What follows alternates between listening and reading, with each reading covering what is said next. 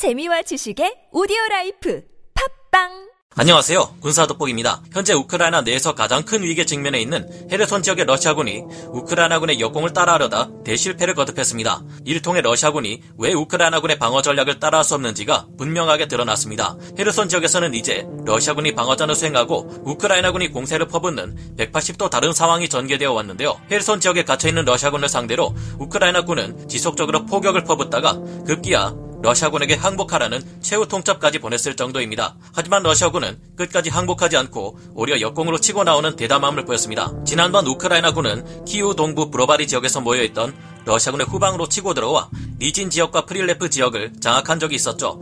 러시아군의 보급을 끊고 포위 섬멸하려던 당시 우크라이나군의 전략과 이번 헤르손 지역의 러시아군 움직임은 비슷해 보이는 측면이 있는 것 같은데요. 그러나 러시아군의 상황은 우크라이나군의 상황과는 크게 달랐고 역공에 실패한 러시아군은 시가지를 중심으로 방어전을 수행하려 했지만 이것마저 실패할 수밖에 없었던 크나큰 변수가 있었습니다. 그 변수는 무엇일까요? 전문가는 아니지만 해당 분야의 정보를 조사 정리했습니다. 본의 아니게 틀린 부분이 있을 수 있다는 점 양해해 주시면 감사하겠습니다. 지난 시간 말씀드린 것처럼 헤르손 지역의 러시아군은 보급은커녕 우크라이나군의 포격에 두들겨 맞으며 도망조차 갈 수 없는 진퇴양난의 상황에 빠져 있습니다. 앞에서는 우크라이나군의 포격이 이어지고 있고 뒤에는 거대한 드네프르 강이 있는데 이 강의 폭은 최소 500m에서 1km 정도로 너무 넓어 도저히 도하 작전을 통해 도망갈 수 없는 상황인데요. 드네프르 강을 기준으로 북쪽과 남쪽으로 양분되는 이 지역은 두 개의 다리로 연결되어 있지만 지난 시간 말씀드린 것처럼 이 둘 중 어느 한쪽의 다리도 건너갈 수 없고 다리를 파괴 끊어버릴 수도 없는 입장입니다. 키우 주변에 갇힌 러시아군 상당수가 빠져나갈 수 있었던 것과는 달리 이 지역의 러시아군은 끝까지 버틸 경우 정말로 괴멸될 수밖에 없는 상황에 처해 있습니다. 우크라이나군은 러시아군에게 항복을 권유했지만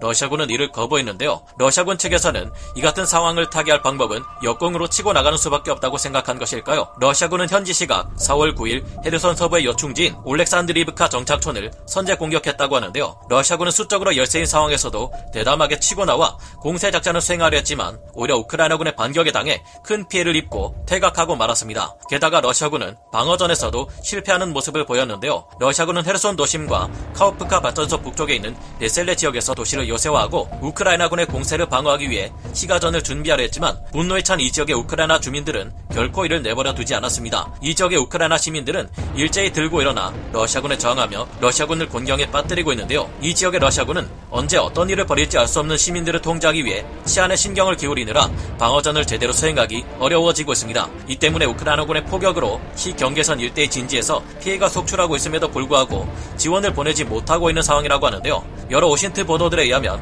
현지 시각으로 4월 10일 오전부터 우크라이나군이 헤르손 주 전역 드네프르강 북쪽 지역에 갇힌 러시아군에 대한 대대적인 공세에 나섰고 러시아군 방어선에 강렬한 포격을 퍼붓고 있다고 전했습니다. 러시아군은 이 지역 주민들의 정을 낮추기 위해 현지 주민들에게 부족한 식량을 나눠주고 민심을 달래려 하고 있지만 우크라이나 시민들이 바보도 아니고 이 같은 러시아군의 프로파간다 작전은 별 효과를 보지 못하고 있습니다.